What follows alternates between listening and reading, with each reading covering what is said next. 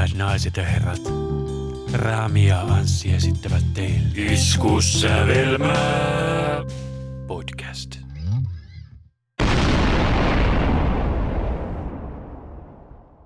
No niin, ja tervetuloa kuuntelijat Iskussävelmää podcastin pariin. Minä olen Anssi, Minä olen Rami. Ja tosiaan meidät löytää Facebookista ja Instagramista nimellä Iskusävelmä. Ja tosiaan tässä podcastissa me keskustellaan musiikista ja podcastissa mainitut kappaleet löytyy soittolistasta, joka me linkitetään tuonne Facebookiin ja itse podcastia voi kuunnella Spotifysta, Suplasta, Applesta, Googlesta ja Ankkorista ja sähköpostiakin meille voi laittaa osoitteeseen Iskusavelma podcast at gmail.com. juurikin näin. Ja tuonne Facebookiin ja Instaan tulee myös kaikkea behind the scenes ja teaser-juttuja ja tuommoista. Että käykää tykkäilee ja laittelee viestiä ja kommenttia. Kyllä. Ja mistä me tällä kertaa keskustellaan?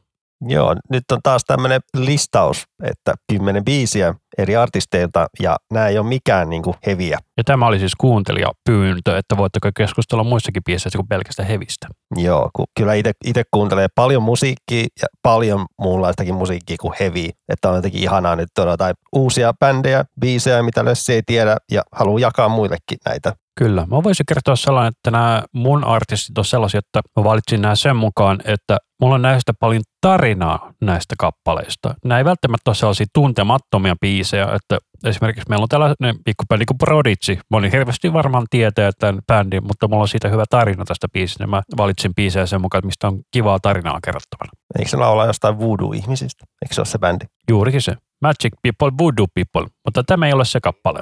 Tiididi, tiididi. Oli kyllä kova livenä joskus kymmenen vuotta sitten. Kyllä, ja Keith hän kuoli tuossa muutama vuosi sitten. Se oli surunpäivä. I'm the Firestarter. Kyllä. Mutta tota, mä voin vaikka aloittaa tästä mun listani alusta. Eli mun ensimmäinen artisti on sellainen, jota kukaan ei todennäköisesti ole koskaan kuullut. Tällainen kuin Mike Smith. Mä eka mietin, että tämä Limp Bizkitin vanha kitaristi. Niillä oli yhdellä levyllä soittamassa kitaristi, jonka nimi oli Mike Smith, mutta ei tämä ollut se. Ää, ei tämä ole hän. Ei. Tämä levyn nimessä on kuin Ginger Tunes ja kappaleen nimi on Drifting. Tämä on tällaista instrumentaalista jatsia. Ja miten mä oon tämän kappaleen löytänyt on ollut silleen, että mä yritin etsiä soittolistallisen jatsia johonkin taustalle soimaan johonkin tapahtumaan joskus vuonna 2017, kun mä olin Gloriassa töissä, niin sitten mä sellaisen 600 biisiä laitoin instrumentaalijatsiin ja tämä oli ensimmäinen kappale siinä listalla, josta mä tykästyin siihen, sitten mä etin tämän alkuperäisen version. Tämä on se alkuperäinen versio ja tästä tulee todella makeasti toi bassolinja lähtee käyntiin, kunhan tämä intro ensin tästä pääsee käyntiin. Kuuntelet sä muuten paljon jatsia? Työn puolesta kuuntelen jonkun verran jatsia, mutta en niin kuin näin vapaa-ajalle. Että esimerkiksi toi pianisti Iira Rantala on tuolla meidän osuuskunnassa jäsenä, niin sitä kautta tulee kuunneltua jonkun verran jatsia, ja sitten sointijatsorkestraa ja kaikkea tällaista työn kautta jonkun verran, mutta ei niin kuin ihan hirveästi tule niin kuin käyty keikolla tai mitään tällaista. En mä keikoilla varmaan jaksaisi olla, mutta joskus halusin käydä siellä eduskuntatalon lähellä on se baari. Mikäs se on? Siellä on jatsia paljon. Siellä on aika montakin pari. Mutta siellä on se yksi tunnettu baari, mikä on siitä jatsista tunnettu. Puhut sen juttutuvasta, mutta sehän on Hakaniemessä. Storyville. All right. Siellä on joskus käydä vähän, vähän kuuntella sun jatsia ja juoda vaikka hyvää viskiä. Se olisi mukavaa. Et itse välillä kuuntelee jatsia, jos haluaa niinku rentoutua silleen. Tai sille, se sopii hyvin taustamusiikiksi silleen. Jos on kuunnellut vaikka heviä koko päivän, niin välillä kiva laittaa vaikka puoleksi tunniksi vähän jatsia soimaan. Mutta en mä niinku koko päivää pystyisi kuunnella. Ja että usein valitsen ton Miles Davisin Kind of Blue, mikä on maailman myydyin jatslevy, niin sen laita usein soimaan, jos haluaa vähän rentoutua. Tai haluaa unohtaa kaikki heavy metal jutut. Juuri tässä kuuntelin yhden levyn, mitä en nyt mainitse. Niin sen jälkeen oli, se oli niin hirveä levy, että sen jälkeen oli pakko laittaa jatsia soimaan. Joo, mutta tosiaan tämä kappale on sellainen, että mä en ole vieläkään kyllästynyt tähän, vaikka tämän on todella monta kertaa tsekannut ja tämä löytyy YouTubesta, se on liveveto se kuulostaa melkein samanlaiset kuin tämä levyversio. Se on musta aina jatsissa kiva, että niinku levyversio kuulostaa samalta kuin livenä. Mitäs tämä Maikki tässä bändissä soittaa? Hän soittaa kitaraa, Ah, jotenkin ootin, että olisi jotain muuta, mutta on tää kyllä smoothie. eikö se? Mulle tulee aivan joku Ruotsin laiva mieleen. Ja tervetuloa risteilyllemme. Olen teidän kapteeninne ja muistakaa käydä bingossa ja tax freessa ostamassa juomaa. Tervetuloa. Osaamaan på svenska. Näin.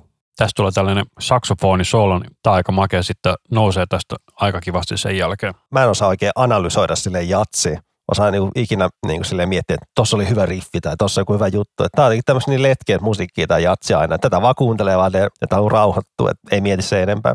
Tämä ei ole sellaista niinku perinteistä fuusiojatsia, että tämä on niinku enemmän just tällaista niinku chilliä. Chili-jatsi on hyvä. Ei semmoista fuusiota jaksa. Joskus ihan mielenkiinnosta kuunnella, mutta ei se lähde. Kyllä se, jos jatsia kuuntelee, se pitää olla tämmöistä smoothia ja rauhallista. Tämä on kova biisi. Onko tämä koko levy hyvä? Mä en ole koko levy kunnon, kun tämä oli tosiaan sen, kun etsi Ambient Instrumental Jazz, niin tämä oli ensimmäinen, levyn ensimmäisen, jos ovat 2017, niin levyn ensimmäinen kappale. Mutta tämä on se niin alkuperäisen levyn versio, niin mä otin tämän mukaan. Se on hyvä, että se laulu. Ei näihin jatsibiiseihin niin aina sovi laulu mun mielestä. Ja tässä oikeastaan tämä saksofonia, niin se laulumelodia voisi olla samanlainen, mutta muuten tämä on tällainen mahtava jatsiveto. Mikä se on sun ensimmäinen kappale? Se on tuommoinen jenkki räppiyhtyö kuin The Far Side. Toivon mukaan lausui oikein bändin nime. Kyllä, The Far Side. P-H-A-R-C-Y-D-E. Ja biisi on Passing Me By vuodelta 1992 heidän debyyttilevyltä Bizarre Ride to the Far Side. Sehän rimmasi kivasti. Mutta joo. Tuossa levyn kannessa on siis tällainen vuoristorata, joka näyttää olevan puuvuoristorata, tulee vähän lintsi mieleen. Se, siellähän taitaa olla maailman vanhin edelleen pystyssä oleva puinen vuoristorata. Mutta meitsi dikkaa tuosta 80-luvun lopun ja 90-luvun räpistä aivan törkeästi. Et ei jotenkin nykypäivänä oikein tule enää niin hyvää räppiä kuin silloin tuli. Et just silloin 90-luvulla ja 80-luvulla tuli tuota Wu-Tangia ja Gangstaria ja Public Enemy ja Ice Cubeit, Ice Teeth ja kaikki. Niin tässä soundissa on jotain niin hienoa, että on vähän, tai, vähän oikeasti sämpletty jostain jatsi jutuista ja sitten siellä räpätään päälle, niin on tähän törkeä hyvää siellä on myös sitä, että niihin aikoihin on ollut todella paljon teknologiaa rajoittanut sitä, että mitä sä pystyt tekemään, niin sitten on yritetty ottaa täydet siitä. Nykyisin sä voit tehdä äärettömän määrän raitoja ja sitten se kuulostaa vaan blah. Ja tässä bändissäkin on neljä, neljä laulajaa, että sillekin tulee, tulee vaihtelu, että ei ole yksi ja sama laulaja koko ajan. Ja vielä pitää mainita, että tämä kuuluu West Coast hip hoppi, eli Dr. Dre, Ice Cubeit ja Tupac tulee myös sieltä. Ja tyyli Kanye Westi tätä bändiä hehkuttaa, että tämä levy on yksi suosikkeja. Että tällä levyllä oli paljon hypeä aikoinaan, mutta se siitä vähän laskee ja ei se bändi enää sitten se kummempaa suojiota saanut, mutta, mutta tämä levy on kyllä aivan törkeän kova. Mä tämän löysin aikoinaan, kun Korni luetteli jotain levyjä, niin kuin mitkä merkkaa niille paljon, niin tämä levy oli siellä, kun, kun ne nauhoitteli niitä debyyttilevyä, niin ne piti paljon siellä bileitä ja tuommoista, niin, niin ei siellä bileissä voinut mitään heavy metallia kuunnella, kun koko päivä on studiolla ja nauhoitellut heavy, niin tämä Farsidein levy soi siellä kuulemma paljon, niin ja sitten piti käydä tsekkaan silleen, niin kuin, no, käydään kuuntelemaan, jos tulisi joku uusi kiva bändi nyt tästä, niin Tämä kolahti mulle heti. Varsinkin tuossa kertosäkeessä on toi saksofoni ja lauletaan vielä toi She keeps on passing me by. Kunnon hittibiisi. Ja Ramia laintakseni, jos kappaleessa on saksofoni, se on aina seksikästä. Ei ehkä seksikästä, mutta aina hyvä. Mutta tykkäät sä yhtään räpistä? Tykkään. Mä kuuntelin silloin hulluinen nuoruusvuosina aika paljon myös kotimaista räppiä. Esimerkiksi seremoniamestaria tuli aika paljon kuunneltua silloin, mutta tota, sitten se vähän jäi, kun hevi kiinnosti enemmän.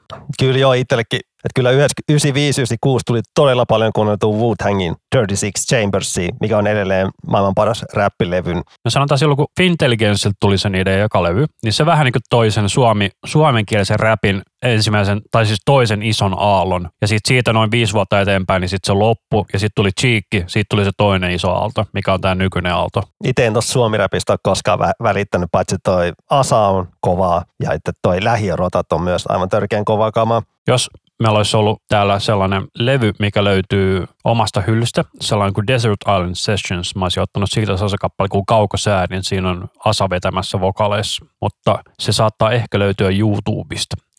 Mutta minun seuraava kappaleeni on tällainen 70-luvun funkkikappale kuin Long Train Running.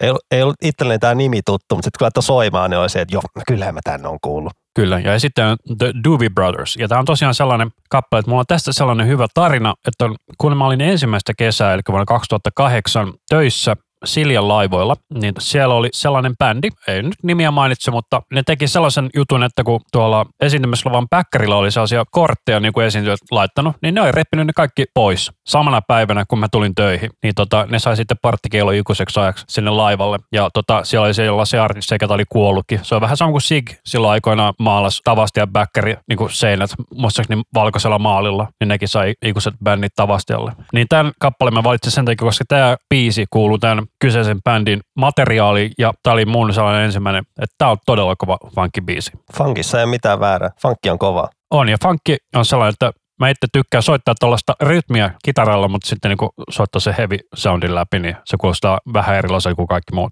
Kyllä mä itse meinasin ottaa tähän listalle mukaan tuon Earth, Wind and Fire, mutta mä ajattelin, että ehkä seuraavaa kerralla, sekin on kyllä niin tunnettu bändi, mutta olisi voinut tuolla esiin. No, ehkä tulevaisuudessa. Mutta 70-luvun funkki on kova. Miltä huueltaan, katsotaan ja mielenkiinnosta. Tämä vuotta 73. Silloin on tullut parhaat funkit. Ja tässä funkissa mä dikkaan kyllä noista bassoista aina. No aina tulee ihanasti esillä tuolla. Mikäs sulla on tää sun seuraava kappaleesi? Tää on vähän tämmönen tunnettu artisti, eli tää on norjalainen, aha, Never heard. Never heard. En ottanut Take On Meitä, koska sen on kyllä kaikki. Jos Spotifyta uskoo, niin 978 miljoonaa kuuntelukertaa. Melkein miljardi siis. Niin. Ja halusin ottaa tämän bändin vain esiin, koska mua syvästi ärsyttää se, että tätä bändiä pidetään niinku yhden hitin ihmeenä. Että joo, näillä on se yksi radiohitti kyllä, mutta näillä on niinku kymmeniä muitakin kovia biisejä. Tähän Norjan myydyin artisti kautta aikana menee katsoa vaikka tätä Spotifyta, sitä top 10 listaa, niin siellä on aika monta biisiä, millä löytyy niinku kymmeniä miljoonia kuuntelikertoja. Niin en mä kutsuisi tätä bändiä niinku yhden hitin ihmeeksi todellakaan. Ja tekihän nämä tuohon Bondiikin 87 Vaaran vyöhykkeellä biisin Living Daylights. Että on se aika kova suoritus. Joo, eli mikä tämä sun kappaleen nimi on? Kappaleen nimi on Hunting High and Low, ja ei ole biisi, missä Stratovarius olisi tehnyt coverin tai mitään. Tai toisinpäin. Niin, tämä on heidän debyyttilevyltään, sama niminen, että tämä on aivan törkeen kova biisi. Että, Eli tämä on siis vuolta 85. Itse tästä bändistä tykkään tuon laulajan takia, toi Martin Härket, toi mukaan lausuin oikein. Mä ymmärsin, että tämä laula oli siis aikanaan sellainen, että hänet pidettiin mysteerisesti piilossa mahdollisimman pitkään silloin, kun se musavideo tuli, koska hän oli komea mies siihen aikaan. Hän on edelleen todella charmikas mies 60 mutta nuorempana hän oli myös erittäin komea mies. Mutta tämä on aivan, tässä on nämä laulusuojitukset aivan uskomattomat. Varsinkin tuossa puolessa välissä tulee semmoinen tosi korkea nuotti, minkä hän vetää. Se on niinku aivan tuo ihon kananlihalle. Ja tämä kuulostaa siltä, kun valkoinen mies yrittäisi laulaa R&Btä. Vähän niin, mutta hän onnistuu siinä. Mutta silti mä väittäisin, että jos tässä olisi tumma mies laulamassa, tämä kuulostaisi vielä seksikkäämmältä. Kuunnelepa nyt, kun tulee toi korkea nuotti. Aivan törkeä hieno. En tiedä näkyy, meni iho kananlihalle. Näköjään karvat nousee pystyyn, kun tuossa tulee tuommoinen vetää tosi korkealta. Oh way! Ja sitten lähtee jousit ja biisi vaan räjähtää enemmän. Ja Tää on aivan törkeä hieno biisi. Et edelleen ei voi näyttää live-kuvaa, mutta iho on kananlihalla. Me voidaan ottaa teille kuva, kuulkaas. Jos ehtii näkyy. Saatto hyytyä jo. Hyvin näkyy.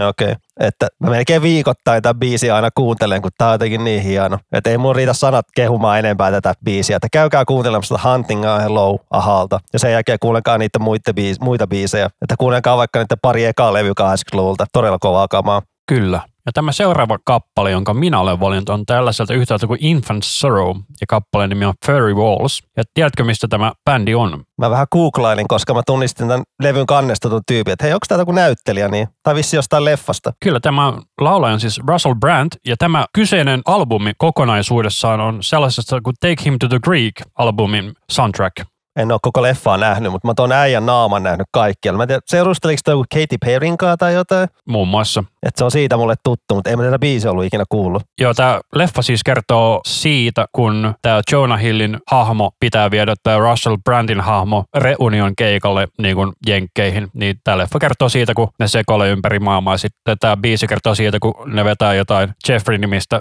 huumetta. Onko hyvä elokuva? Se on sellainen hyvä 7 10, olen itse merkannut IMDB. Sellainen hyvä krapulaleffa. Tuntuu vain, että nykyään tehdään vähän huonoja komedialeffoja, että ei oikein mikään jaksa naurattaa. Palaatte niihin vaan vanhoihin juttuihin, mitkä jaksaa edelleen naurattaa. Tämä on vuolta 2010 tämä elokuva. Ja sanotaan näin, että Jonah Hill tekee todella huono suorituksen, mutta tämä on todella hyvä elokuva. Miten sä kuvasit tätä? Tämä on vähän niin kuin rockia. Tämä on rockia. Ei, miten tässä voi, tämä on myös rockia. Ja kiva lauluääni tuolla, että ei.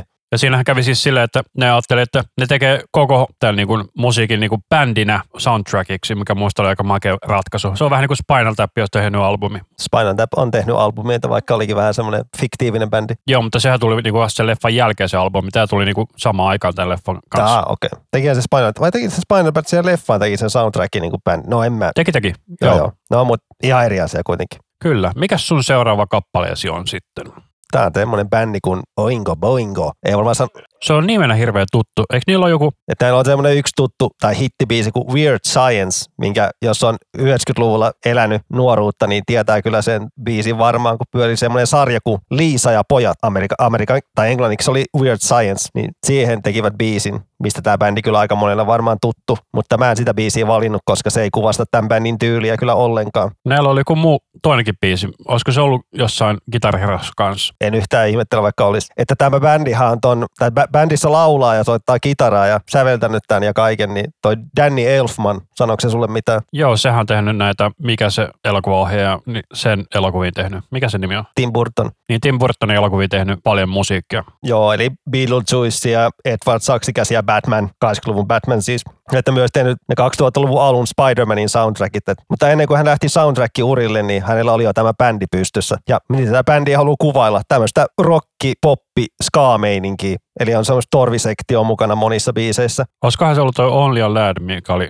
jossain Guitar Heroes? Hyvin mahdollista. Voisi itse veikata myös, että Dead Man's Party voisi olla, että sekin on aika veikeä biisi, mutta mä valitsin tämän Just Another Day-biisin, koska tää on niin pirun tarttuva biisi. Ja tää on niin ihanaa kasarisoundia vielä. Niin. Ja itse tykkää paljon Danny Elfmanin laulustakin. Hän on tyyliin laulanut kaikki laulut, Jack Haamon laulut tuosta paineainen ennen joulua elokuvasta.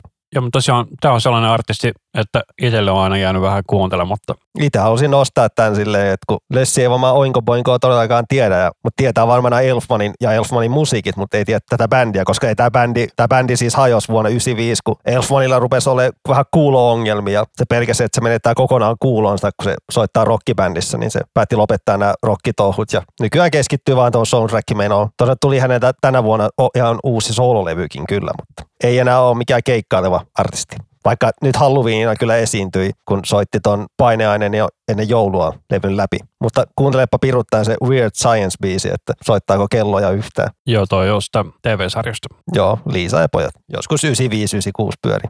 Tämä oli se Only a Lad on se, mikä oli tuossa Heroes. En muista. Tääkin on hyvä biisi. Tällä bändillä on paljon hyviä biisejä. Mm. Mutta Mikäs sulla on seuraavaksi? Mulla on seuraavaksi tällainen Euroviisu-kappale. Mä haluaisin sanoa, että tämä on vuodelta 2012. Ja tämä oli Kyproksen kappale. Ja tämä pääsi finaaliin asti, mutta tämä ei voittanut. Mä annoin itselleni kommentin ylös silleen, kun mä kuuntelin näitä sun biisejä silleen, että, niinku, että eipä yllättynyt, että täällä oli Euroviisuista joku biisi. En kyllä itse muistanut koko biisiä. Joo, tuona vuonna siis voittajakappale oli Loreenin Euphoria.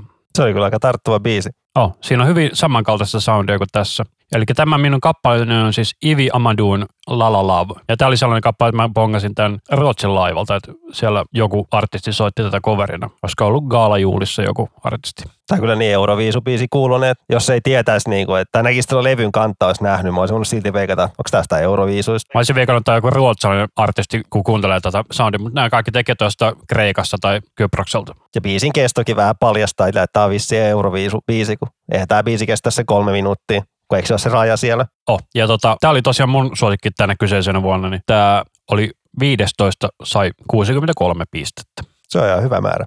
Enemmän kuin Suomi. Mikä Suomella oli siinä vuonna mukana? Vai oliko ne edes mukana? 2012 Suomella oli Pernilla Karsa, Närja Blundar ja ne ei päässyt edes semifinaalista läpi. En muista koko biisiä. Se on ihan hyvä, että et muista, se on kauhea kappale. Mutta mikä sun seuraava kappaleesi sitten on? Joo, tää on taas ylläri, pylläri, kasarikamaa. Tää on bändin nimeltä Ocean Blue ja näette biisi Between Something and Nothing. Pitäisikö mun tietää tämä artisti jossain, koska se ei soita mitään kelloja? Et sä varmaan tiedä, koska bonga sitä nettiradiosta, semmoinen nettiradio kuin Radio Paradise, joka soittaa kovaa kamaa, niin sieltä bongasin tämän. Ja heti kun biisi lähti käyntiin siellä, niin mä rakastuin tuohon kitarasoundiin. Tosi tommoinen puhdas ja selkeä. Että heti oli, että nyt on kovaa kamaa, nyt pitää oikeasti keskittyä ja kuunnella. Että ei ollut mikään, ei tämä mikään iso bändi ole koskaan ollut. Että toki tämä debyytti myi niin kuin yli 100 000 kappaletta ja tämä oli niin yliopiston radioilla tosi iso hitti ja tolleen, mutta ei tätä varmana kukaan teistä kuuntelijoista ei tätä tiedä. Mutta toi, toi kitarasoundi, mihin mä rakastuin heti. Ja tässä biisissä, ja tämä biisin paras juttu on kitarasoolo. 50 sekunnin kitarasoolo, mikä on aivan upea. Että se on niin paljon eri tyylejä sekoitellaan, mutta se ei ole mitään, liian mitään kikkailua. Että tosi simppeli soolo, mutta se on kaikki erilaisia tyylejä soitellaan ja se on aivan uskomaton. Mulle tulee jostain syystä tästä tosi paljon mieleen The Cure. No tää on siellä samaa aikaa. Tää on tämmöistä, mitä sä voisi sanoa, dream poppia. Että tämmöistä aika hypitään pilvillä ja uneksillaan kivoista asioista. Mutta ootapa, kun kohta tulee toi kitarasoolo, niin se on hehkutuksen arvoinen. Joo, tästä tulee tällainen niin Ei kuin, loppunut vielä 50 sekunnin soolo. No niin, nyt voit sanoa. joo, tästä tulee kyllä tosi paljon niin kuin The Cure ja U2 mieleen. No tää on sitä varmaan ollut vaikuttajana todellakin. Mutta haluaisin niinku tämän biisin nostaa kyllä, että ei tällä bändillä niin paljon muita hyviä biisejä ole. Joku ne löytyy, mutta tämä biisi on niin hyvä, että ne muut oikein ei, to, ei ne pääse tälle tasolle. Jep, mutta meikäläisen seuraava kappale on sellaiselta yhtiöltä kuin Mannequin Mars. Ja mun on pakko tunnustaa, mä en tiedä edes mistä maasta nämä on, koska näiden tota, tämän kappaleen tekijöiden nimet on tällaiset niin kuin arabi, mutta sitten kun menee Facebookiin katsomaan, niin niiden esimerkiksi kaikki sähköpostit sun muut on niin kuin puolalaisia ja sitten puhelinnumero Puolasta. Ja, Soi, olisit soittanut sen numero ja kysynyt, että hello, where are you from? Thank you. Joo, mutta tämä on tällainen kappale, minkä mä aikoinaan pongasin kuin tällaisen yhtiön kuin Waves, joka tekee siis musiikin teko plugareita. Niillä oli sellainen Jack ja Puigin kilpailu, niin tämä biisi voitti sen kisan, tämä Mannequin Marsin You Can't Love Me. SoundCloudissa lukee, että Copenhagen. Tämä on sekavaa. Joo, tässä lukee Danish Polish, eli tanskalais-puolalainen duo, mutta sitten noin nimet on kuitenkin niinku jostain lähi Kamil ja Adiv Al-Hayali. Al-Hayali, kyllä. Hyvin meni. Tässäkin tämmöistä kivaa kasarisoundia. Jep, mutta tämä on vuotta 2012 tämä biisi alun perin. Nämä on ollut edelläkävijöitä. Joo, silloin kun tämä tuli, niin mä tein tästä coverin, mä pistin niille sähköpostia, mitä ne dikkaa. Ne tykkäs, mutta sitten sanoin, että et voi julkaista, koska blah. Mulla on se edelleen Dropboxissa se instrumentaalicoveri, se on musta aika hyvä. Ja näitä tuli debyyttialbumi sitten 2020 ja se on ihan hyvä kokonaisuus, mutta on selkeästi mun mielestä paras biisi siinä. Ja mä en ihan varma, että onko tämä toinen nainen vai onko hän niin kuin transmies, mutta, tai transnainen. Tai sitten vaan tällainen David Bowie-henkinen maailman androgyni. Mutta toi autotone on jotain aivan kauheata siltä tässä biisissä. Mutta mut muuten todella tarttuva kappale. Autotone on välillä, jos sitä on liikaa, niin se ei toimi. Ja jos se tehdään silleen niin kuin tarkoituksella, mutta hyvällä maalla, niin kyllä se ei silloin toimi, mutta sitten jos sitä tehdään niin kuin muuten vaan, niin se ei mun mielestä ole hyvä juttu. Et se- Cherillä se toimi siinä. If you believe. Kyllä. Sehän oli ensimmäisen, oliko jopa ensimmäinen biisi, missä sitä oli. Se on ensimmäinen, mikä on tehnyt sen tunnetuksi kaupallisesti. Ja silleen ne, ne ajatteli, että Cher tulee vihaa tätä, kun ne laittoi tuommoisen efektin siihen, mutta hän dikkasi, ja, että julkaistaan, julkaistaan tämmöisenä vaan. Ja, no siitä tuli aika järjetön hitti. Ja jos sen mä tosiaan sanoin, niin Mannequin Mars ja You Can't Love Me oli tämän kappaleen nimi. Mutta mikä on sun seuraava kappaleesi? Tämä on vähän tämmöinen haikeampi, surullisempi, surullinen biisi artistilta City and Color ja biisi on Death Song. Ja bändin nimi tulee siitä, että kun bändin nimi on siis City and Color, eli kaupunki ja väri, laulajan nimi on Dallas Green. Onko nämä mistä päin? Hän on kanadalainen. Hän soittaa semmoisessa bändissä myös kuin Alexis on Fire. Ei varmaan sano sulle mitään. Semmoista melodista HC-punkkia, joka on myös todella kovaa kamaa, että olisi voinut nostaa senkin tähän esiin. Mutta mä päätin, jos mä nostan tämän biisin mieluummin hänen soolokamaltaan, kun tää on tämmöistä, no mitäs tämmöistä country, folkki, mies ja kitara toimii aina. Että biisi kertoo siitä, että jos hän lopettaisi musiikkiuransa ja tekisi jotain muuta, vaikka sille on niinku, voisi luulla, että kertoo jostain muuta, kun on kuolema biisi nimeltään, mutta ei. Jos hän, hän, jos hän lopettaisi musiikin tekemisen ja tekisi jotain muuta, niin siitä tämä biisi kertoo. Todella korkea tenoriääni tällä laulajalla. Joo, meitsi, niin kuin aina näistä mieslaulajista, niin jos on hyvä laulamaan, niin mä ihastun heti. Ja tämä on tosi niin haikea biisi ja mä saan hyviä viboja tämmöisistä biiseistä. Et jos miettii, että Bee Geesillä ole olla korkea, niin tämä on siitä vähän matalampi, mutta ilman falsettia. Ja tämä on todella yksinkertainen biisi, että tuossa on toi alun näppäilyintro, sen jälkeen tyyliin soitetaan vaan muutamaa sointuu koko ajan. Mutta tämä on silti aivan uskomaton biisi, varsinkin tämä kasvaa ja kasvaa koko ajan. Että tätä ei voi todellakaan lopettaa kesken, tämä on aina pakko kuunnella loppuun asti. Ja tämä laulaja on sanonut, että the best music from me is sad music. Että hänellä on paljon, tämä solokama on paljon tämmöistä aika surumielistä, mutta kyllä siellä vähän myös iloisempaakin meininkiä löytyy, mutta tämä on hienoa tämä sen solokama. Ehkä toisaalta tykkään hänen pääbändistään Alexis on Fireista ehkä pikkusen enemmän, mutta välillä on kiva, että kuunnella tämmöistä vähän rauhallisempaa, ettei jaksa semmoista räminää.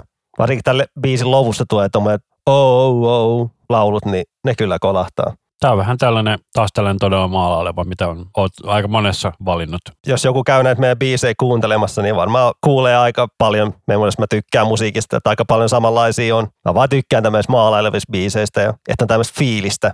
Kuinka pitkä kappale tämä oikein on? Ei tässä ole pitkä. Neljä puoli minuuttia, melkein viisi. Ja tämäkin biisi on taas levyn viimeinen biisi. Vai onko? Katoppa nopeasti. Puhunko ihan palturia? On. Bonusbiisi on ainoastaan sen jälkeen. Mutta tota, meikäläisen seuraavaksi artistiksi valitsin Mike Pattonin. Mä ensimmäinen ottaa jonkun toisen biisin. Muistatko mikä mä meinasin ensin ottaa siltä? Se on sieltä Fate No Morein King for a Day for a Lifetime-levyltä. Niinhän se olikin. Mutta mä sanoin vähän sitten Ansille, että me käsiteltiin jo Fate No More, että ota joku toinen pattoni juttu. Joo, ja tota, sitten mä päädyin ottamaan Peeping Tomin levyn viimeisen kappaleen. Mikä näissä viimeisissä kappaleissa on otettu, otettu näin, näin paljon? En mä tiedä. Eikä, eikä silleen tarko, niin kuin, tainnut vasta kun valinnut biisi, on tajunnut, että hetken, tämä on viimeinen. Mutta tämä Peeping Tomin levy on siitä aika makea, että kun tämän osti fyysisenä kappaleena, niin tässä näkyy ihan myös täällä Spotifyssa tällainen vetokohta. Kun sä vedit siitä, niin sieltä aukessa läpyskät sivuuttaan. Se oli, se oli jota, jollain mustalla magilla aukessa aina. Se oli todella makea. Ja mä muistan, että sä teet Noiseen semmoisen, eli Noise oli toi, tai on edelleen. Noise.fi. Semmoinen musiikkimedia uutissivusto, missä on haastiksi ja levyarvosteluta, niin ja niin. Niin sinne teitte Mike Patton spesiaali, vai muistaaks mä väärin? Joku muu teki Mike Pattonista sen. Ei kun sorry, te teitte Devin Downsett spesiaalin, ja siellä keskustelitte, että pitäisi Mike Pattonista tehdä, ja siellä se jo vähän heikutit, että Peeping Tom on kovaa kamaa. Oli vissiin tullut just se eka sinkku, että mikä se nyt olikaan. Mojo oli silloin tullut just varmaankin. Mä muistan, että sä olit ihan mehuissa, että tämä on parasta, tämä on parasta, tämä on parasta. Mutta se oli kyllä todella hyvä levy. Et tultiin tuossa äidin luota, kävin katsomassa levyä siellä Ullakolla, niin tota, sitten palomatkalla kuunneltiin tätä levyä, niin mä olin siinä vähän kahden että otaks mä tämän vai otaks mä sen levyn hittibiisi, eli Mojo, mutta mä päädyin sitten ottamaan tämän Peeping Tomin ja Dubterion We Are Not Alone kappaleen. Ja tämä on joku remix-versio, mikä löytyy siltä albumilta, mutta siitä tässä on sinkkuversio, jossa ilmeisesti ei ole tätä Duff Trio. Mä en ole sitä kuunnellut. En ole minäkään, mä oon kuullut vaan tämän levyversio. Mutta Mike Patton on siitä tosi outo, että silloin varmaan 20-30 projektia. Varmaan enemmänkin. Et monet se projekteista on silleen niin tehty vain yksi levy, niin kuin Pimpik Tom, ne teki vaan se yhden levy. Niin ja sitten on Lovage, Death Cross. Phantomas teki nyt useamman levyn. Sitten oli tota, Tomahawk. Tomahawk, Executioners. Sä, unohtanut, sä oot unohtanut se parhaan sivuprojekti, Mr. Bangle. Joo, mutta se oli sen pääbändi ennen Fate No More. No joo, mutta noita sivuprojekteja. Ja sitten siellä oli kolme niinku soolomateriaalilevyä, jotka oli sitten niinku pelkkään niinku noiseen. Siellä noiselevyllä oli yksi biisi nauhoitettu Suomessakin. Niin, jossa, jossa on hotellihuoneessa. Joo, tai hotellihuoneessa. Että se on ihan hirveät kamaa. Että se vaan huutaa sillä levyllä, että se on vaan noiseen. Että mä olisin ottanut Pattonilta mieluummin tuolta Mondo Kane-levyltä tavaraa. Et Mondo Kane-levy tuli kymmenisen vuotta sitten, niin siinä on 50-60-luvun italialaisia poppibiisejä nauhoitettu uudestaan. Että mun se on niinku Pattonin paras levy Fate No Morein ja Tomahawkin ja Bunglen ulkopuolelta. Joo, mä en koskaan Mondo Kanea kuunnellut. Mä muistan, että se oli todella makea näköinen se levykansi. Joku limited edition. Se oli, siinä on, se on niinku koko seinäkalenteri kokoinen sellainen juliste mukana. Kannattaa tutustua siihen. Se on kovaa kamaa. Patton laulamassa vähän italiaa, niin se on siisti. Pattonhan siis puhuu fluentia italiaa, koska sen vaimo oli siis entinen vaimo oli italialainen. Joo, että se mun mielestä asui ihan Italiassa ja se siellä se opetteli kielen vissiin tälle, vai muistaakseni nyt ihan väärin? Ei se ihan hirveä kaukaa ollut. Sillä oli siis asunto Italiassa ja Los Angelesissa. Mutta mikä sun seuraava kappale? Sulla on suomalainen kappale seuraavaksi. Nyt on vähän suomalaista. Tämäkin on tunnettu bändi kyllä. No ehkä kaikille. Tämmöinen bändi kuin Kaseva ja biisi on tyhjää. Et näillä, näillä tunnetuin biisi on varmaan toi striptease-tanssia. Oi kuinka kaunis on tuo nainen, kuka hän on ja mistä tänne saapui. Että ei, ehkä ei ole kyllä Spotifyn kuunnelluin biisi, mutta Striptistä se on toisiksi kuunnellut, mutta tämä sun valintossa on kuunnelluin. Joo, että tämä on kyllä tosi hieno biisi. Biisihän kertoo ihan pettämisestä erosta, että tosi tämmöinen surumielinen haikea biisi. Mutta minä vuonna tämä on oikeasti tullut, kun tämä on taas tullut 2002. Tämä vuonna 74. Niin sitä mäkin vähän vietin, että ei tämä kyllä noin uusi ole. Sitten täällä on levy tullut mukaan vuonna 1900, mutta se on ehkä vähän väärin. Pikkusen väärin. Voi Spotify. Mutta joo, vuonna 74. Tätä bändiä sanottiin, että tämä olisi niinku Suomen Beatles. Ja tämä bändi teki alun perin biisit englanniksi. Mutta sitten kun ne sai levysopparin, niin siellä sopparissa että oli pykälä, että biisit pitää olla suomeksi. Ja nämä teki levyn eka ennen yhtään keikkaa. Mä jostain syystä sekoitan tämän johonkin toiseen bändiin. Et ei näitä tullut kuin kolme levyä, kun ne hajosi ja sitten 80-luvulla näitä kuoli yksi näiden pääjäsenistä, mutta tuossa 2000-luvulla nämä teki comebackin, joka kesti aika pitkään, mutta nykyään ei enää ole sille aktiivinen, kun alkuperäinen kitaristikin kuoli tuossa pari vuotta sitten ja tätä bändi yksi toinenkin jäsen jäi niinku eläkkeelle, niin ei tätä bändiä enää niinku ole, mutta onneksi biisit elää. Ja tämä Tyhjä on todella hieno biisi. Ja toi suomalainen Sara-bändi on tehnyt tästä coverin muutama vuosi sitten. Ja tosiaan se bändi, mihin mä siis sekoitin tämän, on Telex. Niillä on se tuulilasiin kappale et varmaan arvaa tai tiedä, mikä kaseva on tai mitä se tarkoittaa. En tiedä, kerrotko minä? Se tarkoittaa kätevää. Se on Kalevalasta. Voi niin, taas opimme jotain uutta. Toivon mukaan kaikki muutkin oppii uutta. Mutta tämä biisi ei varmaan ollut sulle tuttu. Joo, ei ole mulle tuttu, että mä en ole Kasevan tuotantoa itse tutustunut ollenkaan. Kannattaa joku kokoelma käydä kuuntelemassa, että todella niin kuin aliarvostettu bändi, että tulee kuunneltu kyllä tyyli töissä jotain radionostalgiaa, niin aika harvoin siellä kuulee tätä Kasevaa, mikä on ihan käsittämätöntä, että näin löytyy paljon hienoja biisejä, niin luulisi, että ne edelleen pyörisi radiossa ja silloin tällöin, mutta ei. Ei ainakaan aamuradiossa soi. Soittakaa enemmän Kasevaa. Yes, eli tosiaan niin meikäläisen seuraava artisti on tällainen kuin The Prodigy ja kappaleen nimen Omen, joka oli siis heidän Invaders Must Die-albumilta, joka tuli vuonna 2008 tai 2009. Muistaakseni sinkku tuli vuonna 2008, mutta levy 2009 alkuvuodesta. Niin tota, minun silloinen kämppäkaveri, eli Sorsan Ville, joka on nykyisin Remedy Entertainmentilla äänisuunnittelijana, niin hän luukutti tätä biisiä varmaan kolme kuukautta putkeen, koska tämä oli niin kova paluu Prodigilta, koska nehän teki sille, että tämä Keith ja Maxim, jotka on siis tämän bändin kaksi vokalisti, niin ne lähti menee hittoon, mutta sitten se niin kuin päämies, kuka tekee nämä kaikki biisit, niin se sitten oli tehnyt pari levyä siinä välissä yksinään. Niin kun nämä tuli takaisin, niin tämä oli niin kova paluu, että, että jos konemusa olisi heviä, niin tämä olisi sellainen biisi. Joo, itselle Prodigy on kyllä tärkeä bändi sieltä 90-luvulta, että kuunneltiin niin paljon niitä, sitä, mitä Fat of the Land ja mikä se edellinen oli? Music for the Children Generation. Joo, niitä kahta levyä niin kuin luukutettiin niin paljon, niin kuin, että, ja ne on edelleen aivan tämän kovia levyjä, että se soundimaailma on niin, sitä on vaikea kuvella, kun se ei ole perinteistä niin kuin konemusaa, että siis sekoitetaan niin paljon noita tyylejä. Mutta siinä on aika vahva sound drum and bass tai jungle soundi niillä alkupään tuotannon. Nämä on kuitenkin ollut sitten vähän tämän genren niin kuin niitä isompia nimiä aina. Joo, silloin kun 90-luvulla aloittivat, niin nousivat kyllä heti niin kuin kärkeen siellä, kun se eka levy, nyt, eka levy ehkä on niin kova, mutta on sielläkin hyvää menoa jo. Mutta se tyyli muuttui kyllä tosi paljon, että kun päästiin seuraavaan levyyn. Kyllä, mutta mä muistan sen, että vaikka Ville niin kuin saastutti meidän kämppää kolme kuukautta tällä biisin, mä edelleen diikkaa tästä, niin se kertoo myös todella paljon, sitten oikeasti todella hyvä biisi. Mä olisin ottanut tuolta levyltä tuon Thunder-biisi. I hear thunder, but there's no rain. Se on kova. Joo, mä en katso, mulla ei ole sidettä siihen biisiin. Ai niin, kyllä mä tiedän, mutta ootko kuullut biisiä Saattanut ehkä mahdollisesti kerran kuunnella sen, että mä en tätä itse albumia koskaan kuunnellut. Mäkään muista tässä albumit kuin just tämän Omenin ja just sen Thunder-biisin, mutta ne on niin hyviä biisejä kyllä, että tällä kun puhutaan 2000-luvun Prodigy-tuotannosta. Nykyisinhän toi Kiitihän kuoli ihan muutama vuosi sitten. Siitä oli todella paljon survalittelua tehnyt Facebookissa. Muistan, mun seinä oli ihan täynnä silloin, kun se kuoli. Varmaan sunkin kaverit on sun ikäisiä, niin kyllä niin kuin kaikki silloin 90-luvulla ties Prodigyn ja kyllä varmana fanittikin. Niin kuin. Et mä muistan siellä keikalla kyllä oli niin hyvä, kun Keith Flint ei oikein saanut laulaa siinä alussa, niin siinä vaan näki koko ajan, että se odottaa, milloin mun vuoro, milloin mun vuoro, niin sitten kun se tuli Firestarter, niin hitto se äijä oli liekissä. Nyt on Firestarter, nyt on mun biisi. Ai että, hieno keikka oli. Kyllä.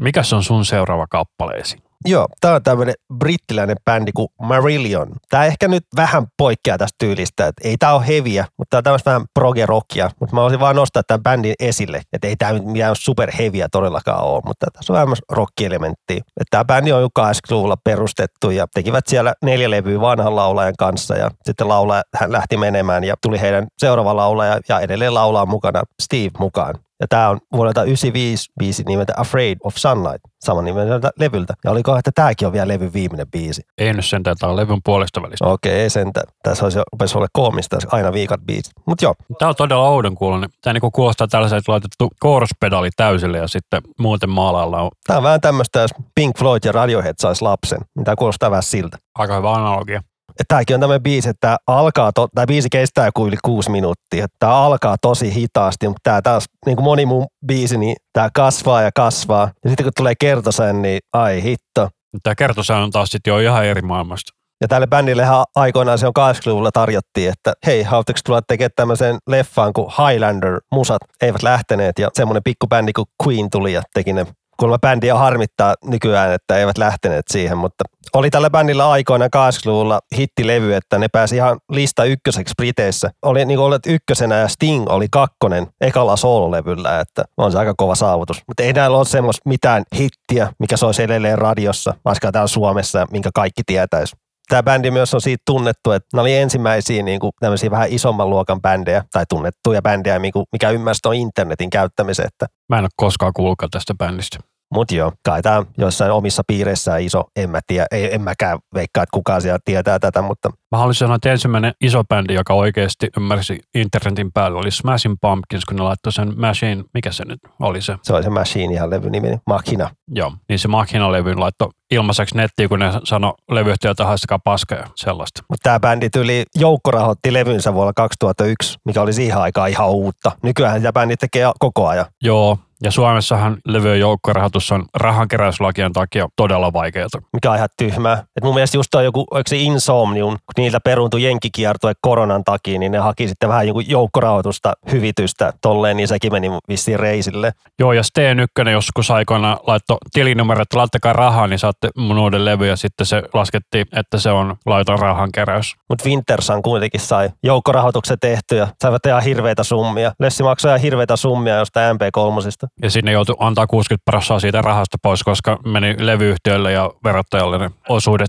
Ja bändi kehtasi mainostaa levyä vielä silleen, kaikki jäsenet niin mainosti levyä, niin silleen, että siellä Kai Hahtokin mukana. Kai Hahto ei edes soita koko levyllä, siinä on konerummut. Oliko se tämä Time-levy? Ei, kun tää, sen jälkeen Forest Seasons. Onko se nyt tullut Timein jälkeen joku levy? Oh, Oho, mä en olekaan tätä tiennyt. Joo, ja, ja siinä on konerummut. Sun bändissä on Kai Hahto, ja sä käytät konerumpuja, niin kuin mitä hemmettiin.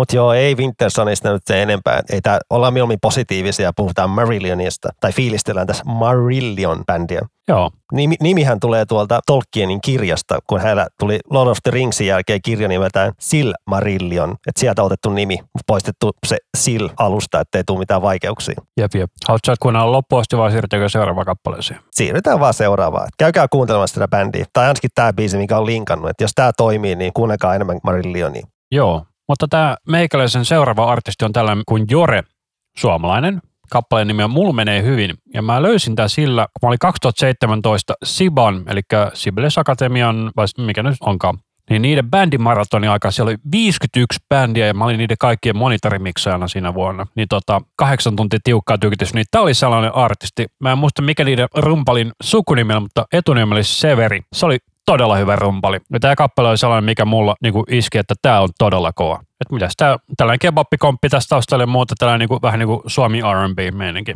Mä oon kuullut tämän joskus. Missä sä oot tämän kuullut? En mä tiedä. Onko tämä jossain radiossa soinut? Kun mä en usko, että on soinut. Sehän siinä on. Tää niin tutulta? Että täällä on 124 kuukautista kuuntelijaa Spotifyssa. Tämä soundi vaan kuulostaa jotenkin joltain muulta biisiltä. Niin. Tämä kaveri on syntynyt 2001. Nuori sälli. Ja tosiaan silloin, kun tämä biisi on tullut, niin toi tyyppi on ollut 16. Siis hän on 16 tässä biisissä. Kyllä. Hän vetää hyvin.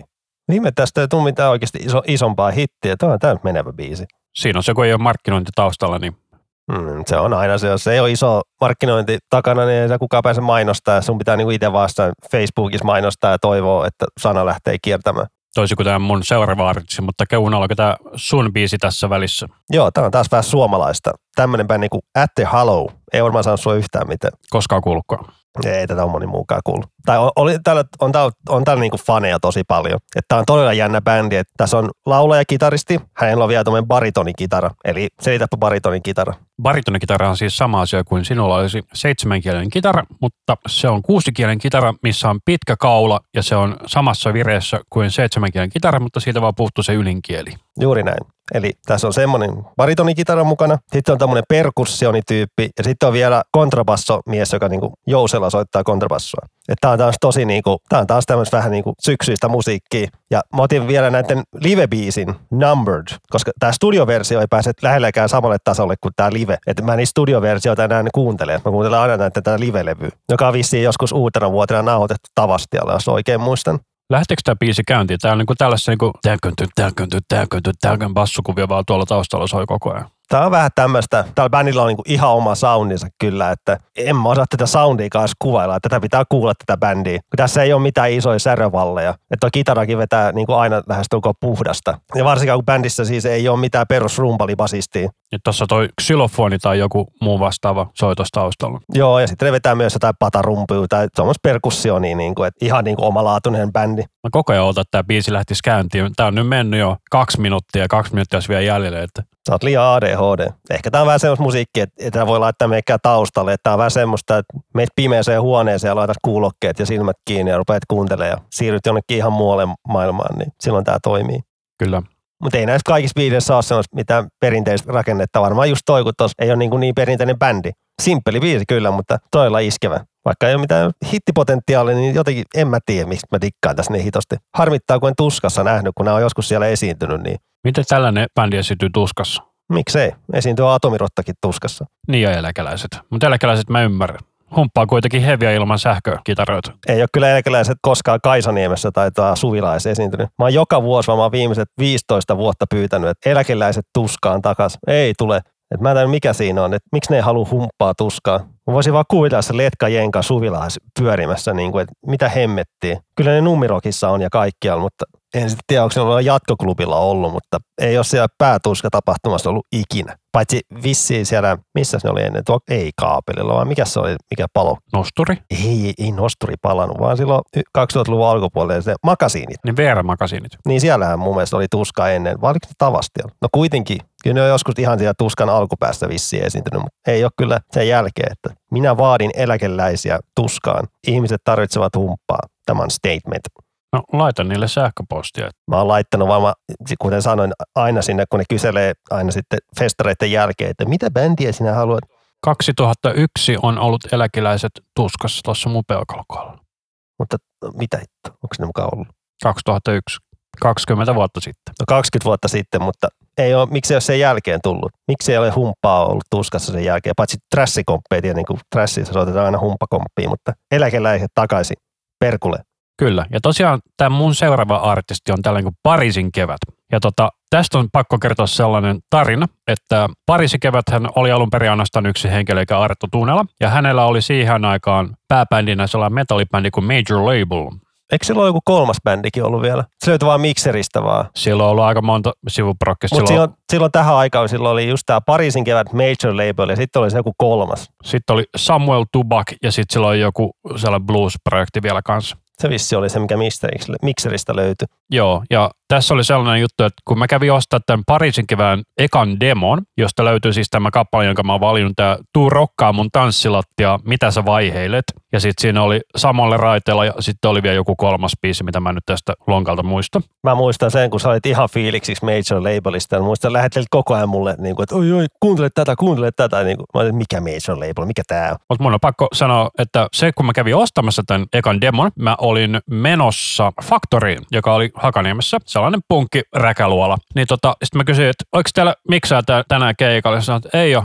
No, mä sitten miksasin sen keikan ja sitten mä miksasin seuraava keikka, joka oli Tavastialla. Ja sitten mä miksasin niiden ekat puolitoista kiertuetta ja, ja tota, Niin siis Major Labeli. kyllä, Koska Pariisi kevätä esiintyi vasta tuolla Ilosaari-rokissa eka kertaa livenä. Joo, mutta sitten Arto silloin seurasteli sellaisen kuin Aurelin kanssa ja silloin oli sellainen Spinefarmilla oleva bändi kuin Eilera. Mä miksasin heidän ekan kiertoin ja sitten se sellaista suomalaista bändiä kuin Ankara, niin niiltä tuli sellainen Before the Dawn niminen, ei kun, niin Ankaran levyn Arto miksasi Finuoksilla, niin tota mä sitten heitä miksasin livenä melkein kymmenen vuotta, että mun on Artoa pakko kiittää siitä, ilman häntä minä todennäköisesti en olisi tehnyt näitä asioita vuosien saatossa, mitä mä oon tehnyt. Ja tota, sitten Finvoxillakin olin työharjoittelussa osittain myös Arton takia.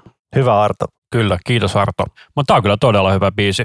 Otapa sitten nyt levyltä kun toinen biisi, niin voi vielä puhua vähän. Koska mun mielestä tämä on Pariisin kevään paras levy. Ihan ehdottomasti. Varmaan se, tämä oli se eka, minkä löysin tai minkä kuulin. Ja tässä Pyykkipäivälevyllä, joka siis on levyn edellinen kappale, niin siinä se Aureli laulaa suomeksi ja se ei siinä vaiheessa puhunut mitään muuta kuin ranskaa. Niin se vaan luki suoraan sana paperilta ja Arto sitten ohjasi, että laulaa näin ja näin ja näin. Ja eikö tämä ollut silleen, niin kuin just, että Artolla oli vähän studiossa vapaa-aikaa, niin se silloin kehitteli tämän Pariisin kevään siellä. Joo, mä ymmärsin näin, että hänet oli siis lukittu studioon, niin kuin lukittujen ovien taakse ja sillä ei ollut avainta, niin se sitten teki musaa siellä. Onko ihan keksitty juttu? Se on paljon mahdollista, mutta tällainen, että se voi olla ihan hyvinkin mahdollista, että se on lukittu vaikka muutamaksi tunniksi sinne, että se on sitten siinä aikana tehnyt jotain. Se on hyvä tarina. Mutta joo, tämän jälkeen niin kuin, ei kevät ole saanut mun mielestä niin kuin, yhtään kokonaista hyvää levyä aikaiseksi. Et paljon hyviä yksittäisiä biisejä, mutta niin kuin, tämä on niitä ainoa mun mielestä semmoinen hyvä levykokonaisuus. Kyllä mä sanoin sieltä Astronauttien kanssa todella hyvä levy, eli tämä eka Meteoriitti on todella hyvä ja sitten se Astronautti on silleen niin kuin kaksi kolmasosa hyviä biisejä, mutta sitten Joo, että sen jälkeen sitten rupesi taso kyllä ihan selvästi laskemaan. Niin kuin, että toki hyviä biisejä tulee edelleen, mutta ne on niitä hyviä biisejä, että ei tule oikeasti hyviä levyjä. Ja jos ette tiennyt, Arto Tuunellahan on tehnyt muun muassa Lauri Tähkän Palavaa vettä, joka oli jossain vaiheessa Suomen soitetuin radiokappale. Ai, hän on tehnyt sen. Kyllä mä sen tiedän, että Arto tuotti ton CMXn jonkun levy. Jos me etsimme tuolta palavaa vettä, song credits Arto Tuunala ja Lauri Tähkä. Ei huono. Mutta ei siis mitenkään turhätkä. Se oli myös, oliko se kymmenen vuotta Finvaxella siis äänittäjänä. Että tota, hän on todella lahjakas mies. Mutta sun seuraava artisti on myös tällainen joku tuntematon nobody. Joo, mä en tätä halunnut tätä artistia nostaa esiin nyt tällä kertaa, kun kaikki nyt Radioheadin varmaan tietää. Mä haluaisin sitä biisin nostaa esiin, koska vähän tämmöinen ajankohtainen, että koska biisin nimi on Spectre, aivan kuten James Bond-leffan nimi, kun Radioheadia aikana pyydettiin tekemään Bondiin biisi tähän Spectreen, ja hehän tekivät, mutta studio ei tykännyt. He sanoivat, että tämä, tämä on liian masentava, mikä on ihan, ihan outoa, niin kuin mitä hittoa. Kaikki James Bondit on perkele masentavia. Mitä t- niin kuin... No paitsi se Chris Cornellin biisi on ehkä vähän rokkaava, mutta onhan ne aika monet Bondi-biisit tosi masentavia. Mutta kun tämän biisin kuuntelee ja löytyy YouTubesta semmoinen videokin, mihin on niinku, missä on se Spectren leffa-intro ja siihen on laitettu tämä Radioheadin biisi ja se sopii siihen ihan täydellisesti. Että se on ihan käsittämätöntä, että tätä ei käytetty. Ne otti sitten jonkun ihan nobodyn. En edes muista, kuka sen Spectren tunnarin sitten lopulta teki. Olisiko ollut Adele? Ei, ei. Adele teki ton Skyfall. Ja niin olikin. Joku mies laulaja se oli. Sam Smith. Silleen kuuntelee Sam Smithin Spectren ja Radioheadin Spectren, niin Radiohead voittaa ihan niin 10-0. Et kun tätä biisiä kuuntelee, niin onhan tämä ihan niin kuin James Bondia. Että miksi, niin kuin, kun Radiohead laulaja Tom Yorkki fanittaa Bondia paljon, niin hän oli ihan fiiliksissä, kun pääsi tekemään niin kuin biisiä, mutta ei kelvannut studiolle. Välillä noin studio-ihmiset tai noin päättäjät ei kyllä oikein tiedä noin, tai ihmetyttää lähinnä niitä heidän ratkaisunsa, että, niin kuin, että miksi. Ja sieltä Sam Smithin Writings on the Wall. Että onko tämä semmoinen iloisempi biisi? Ihan samanlaista synkistelyä tämä mun mielestä. Joo, aivan outoa. Mikä sun viimeinen on? Vai onko se viimeinen? On. Tota, Ei, sori, toiseksi viimeinen. Mulla on toiseksi viimeinen. Mä meinaan, en osannut päättää kumman mä jätän pois, niin mä päätin, että mä en jätä kumpaakaan pois. Eli mun seuraava artisti on tällainen kuin Aqua, eli tämä Barbie Girl-artisti. Mutta tota, näiden levyllä on myös toinen biisi, joka sai paljon radiosoittoja, mutta ei kukaan tiedä tätä. Kyllä minä tiedän. Mä muistan sen videonkin. Eikö se ole semmoinen metrossa kuvattu? Metroasemalla. On. Kyllä. Joo, kyllä tämä, sai, tämä video pyöri paljon silloin. Että... Tämä on vähän niin kuin unohdettu hitti. Tätä kutsutaan vähän niin kuin One Hit Wonderiksi tätä bändiä, mutta kyllähän näillä on niin kuin muitakin hittejä ollut. Eikö nä, näillä oli se joku toinen hömpöbiisi Barbien kanssa? Joku Dr. Jo, Dr. Jones. Ai se on samalta levyltä vielä. Ei Joo, huono. ja tämä on sieltä levyltä. Ja sitten Lollipop on täältä levyltä. Ja sitten niillähän tuli sitten vielä, sit seuraavalta levyltähän tuli vielä kans joku. Around the World vissiin. Silloin oli aika kova, paljon kuunteluita tuossa top 5 listassa. Joo. Mutta tämä Turn Back Time, minkä mä valitsin, niin tämä on tällainen, kun mä kuulin tämän pitkästä aikaa radiosta, niin mä sanoin, että tämä on aika makea biisi. Sitten vaimo sanoi, joo, tämä on Aqua. Mä sanoin, mitä? Onko niillä muitakin hittejä kuin Barbie Girl? Vai sä et ollut niinku ennen, ennen kuullut tätä biisiä? Niinku. Siis olin kuullut, kun tämä tuli siis Ysäri-radiosta. Ai niin, tämä on, no, no, on unohdettu niin. Eli sopii myös tähän meidän unohdetut Helmet-linjaan. Katoppa piruttaa, että onko tämäkin joku levy viimeinen biisi. Veikkaisin, että ei ole kyllä, mutta siihen aikaan niin kuin, varmaan ne hittibiisit laitettu aika alkuun. Tämä on levyn toiseksi viimeinen biisi. Lasketaan, että se on viimeinen biisi. Joo, mutta tämä on kyllä hyvä kappale, mä tykkään. Otetaanko tuo sinun viimeinen kappale tähän vielä? Eikö hei, tässä biisissä on tämä make Only I could. Kela, jos tämä bändi, jos sen kokonaisen levyn pelkkii vähän tämmöisiä niin lainausmenkissä aikuismaisempia biisejä. Niinpä. Mä veikkasin, että voinut olla niinku oikeasti tupla myynti. Kyllä tuo levy, levy varmaan myi ilman sitä, että tästä ei tullut hittiä, vaan ihan törkeästi pelkästään sen Barbie takia. Ja se teki siitä vähän sellaisen niin kuin lapsille suunnatun levy. Siis lapsilla mä tarkoitan nyt alle 20 Mikä tämä sun viimeinen kappaleessa on? Tämä on tämmöinen brittiläinen naisartisti kuin Christy Hacksaw ja biisi nimeltä Just Be Me. Veikkaat ei sano yhtään mitään. En ole koskaan kuulkaan, mutta biitti kuulostaa tosi mankelta, mikä tässä heti alussa on. Tässä on semmoinen tuottaja kuin Tiesto. DJ Tiesto. Hän on aika suosittu, kun vähän Spotifysta katsoo, niin 36 miljoonaa kuuntelua kuukaudessa. Ei mikään turha kaveri. Ja silloin kun Prodigy oli aloittamassa uran, niin Tiesto teki jo silloin musa, että se on tehnyt todella pitkän ura. Että tämä tuli joskus 2000-luvun alkupuolella tai joskus 2004-2005, niin mä tämän biisi bongasin tuommoisessa sarjasta kuin Muodon vuoksi, Nip and Tuck englanniksi. Muistatko sarjaa? Onko se siis joku tällainen kirurgiaohjelma? Plastiikkakirurgia. Kun silloin 2000-luvun alkupuolella plastiikkakirurgia oli niin iso huuto, niin siitä tehtiin semmoinen näytetty sarja, joka on tosi kova ja sitä ei löydy mistään suoratoistosta, mikä on ihan vääryys. Nip and tuck, niinkö sanoit? Kyllä. Et siinä on kaksi lääkäriä tai kahta kirurgiaa seurata niiden elämää. Ja siellä on aikamoisia tapauksia tulee, kuten voi vähän kuvitella, kun ollaan kirurgian maailmassa. Niin. Mutta sarjaa ei löydy mistään suoratoistosta. Et avopuolison kaveri myi jotain elokuvia ja tolleen. Ja siellä hän myi muodon vuoksi koko sarjan, niin kuin, että joku hintapyytö piti antaa, niin mä heitin, että maksa 15 euroa Me saatiin 15 euroa koko kausiboksi, tai kaikki kaudet, olisiko niitä kuusi kautta tullut tai jotain. Oli aivan törkeän hyvällä hinnalla tuli saatu. Mä yritin just katsoa, että löytyisikö tätä niin kuin jostain. Sitä ei löydy mistään suoratoistosta tai mitään, että jos tämän sarjan haluaa nähdä, niin voi joko varettaa huonolaatuisia jaksoja tai sitten huutovisten netistä yrittää löytää halvalla näitä DVDitä. Mutta suosittelen kyllä tutustumaan sarjaa jo- joitain kautta. Aivan törkeä hauska. Ainakin pari ekat kaudet oli aivan törkeä hyvää kamaa. Ja siinä yhdessä jaksossa jossain baaritilanteessa tämä biisi soi taustalla, niin heti kolahti, että nyt on kyllä hyvä biitti ja todella kova laulaja, että nyt pitää vähän googletella, mistä löytyy. Tämä sarjakö? Mikä sivusto toi on? IMDB. Aha, mä luulen, että se löytyy jokin suoratoista sivuston. Niin, mutta joo, tuo sarja, muodon vuoksi, nipen taka. Et en mä osaa oikein konemusiikki analysoida se enempää, mutta mä dikkaan tästä. Tääkin on taas vähän tämmöistä maalailevaa konemusiikkia. Hyvä biitti, hyvä melodia, hyvä laulaja. Se löytyy Hulusta, eli se saattaisi jopa löytyä Disney Plusasta. Ei löydy. Katsoitko? En ole katsonut, mutta mä lyödä vetoa, että ei löydy. Se on tosi outoa, että sitä ei löydy mistään. Mikä siinä on niin kuin oikeuskiistajutut tai jotain. Joo, ei löydy Disney Plusasta. Harmi. Se, se on harmi, todella harmi, että sitä sarjaa olisin lämpimästi suositellut kaikille, mutta kun ei löydy ja ei varmaan moni halua rupea ostelemaan enää mitään DVDtä, niin Amazon Prime-videosta se voi katsoa. no koko kausi maksaa 25 dollaria. No, löytyy kuitenkin. Se on, no miten halu. Tuolla hinnalla sen saa vaan huutovisten netistä kyllä DVDnä ostettua noin kausi, jos haluaa. Mutta kuitenkin, Mutta tää on tällainen niinku chill EDM-meininki. tämä on tämmöistä chilli-konemusiikkia. Mutta tosiaan, niin tämä meikäläisen biisi, jolla laitetaankin jakso sitten paketti, olisi tällainen kappale, joka kannattaa melkein katsoa musavideo YouTubesta. Kappale on sen nimi niin kuin Bear Force One, ja mä haluaisin kuvailla tätä kappaletta termillä turboahdottelu homostelua koska tässä on siis neljä kappaletta tuollaisia todella lihaksikkaita homomiehiä laulamassa potpuria 78-luvun diskohiteistä, jossa suurimmassa osassa laulaa naislaulaja, mutta siellä on esimerkiksi tämä You Spin Me Round, Round, Baby Round, Round, jossa on siis mieslaulaja. Mutta Itsellä oli vaan t- tähän kommentti, kun tätä kuuntelija Ans linkkasi videon, niin oli vaan kirjoitin ylös vaan niin VTF Anssi kysymysmerkki. Että mistä löydät tämmöisiäkin? no silloin kun tämä tuli aikana, niin tämä oli ihan hirveä meemi. No mä oon niin tylsä ihminen, että mä en mitään meemejä oikein seuraa. Mä oon ihan kujalla kaikesta.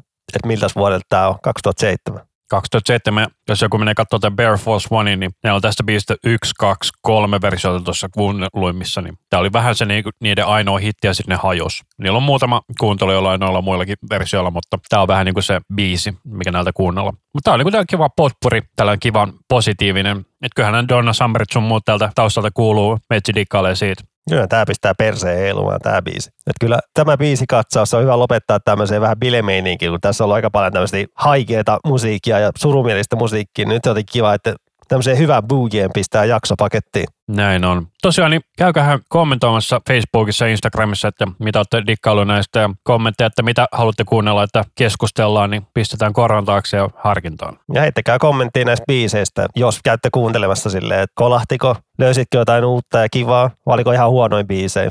Ja varsinkin, jos oli huono biisi, niin kertokaa niistä, koska nehän meitä kiinnostaa eniten. Todellakin haluan tietää, jos joku oli huonoa, niin sitten saa olla pettynyt itteen, niin kun yrittää panostaa näihin ja laittaa sellaisia hyviä biisejä, mutta ei siinä voi aina onnistua, vaikka kuinka yrittää.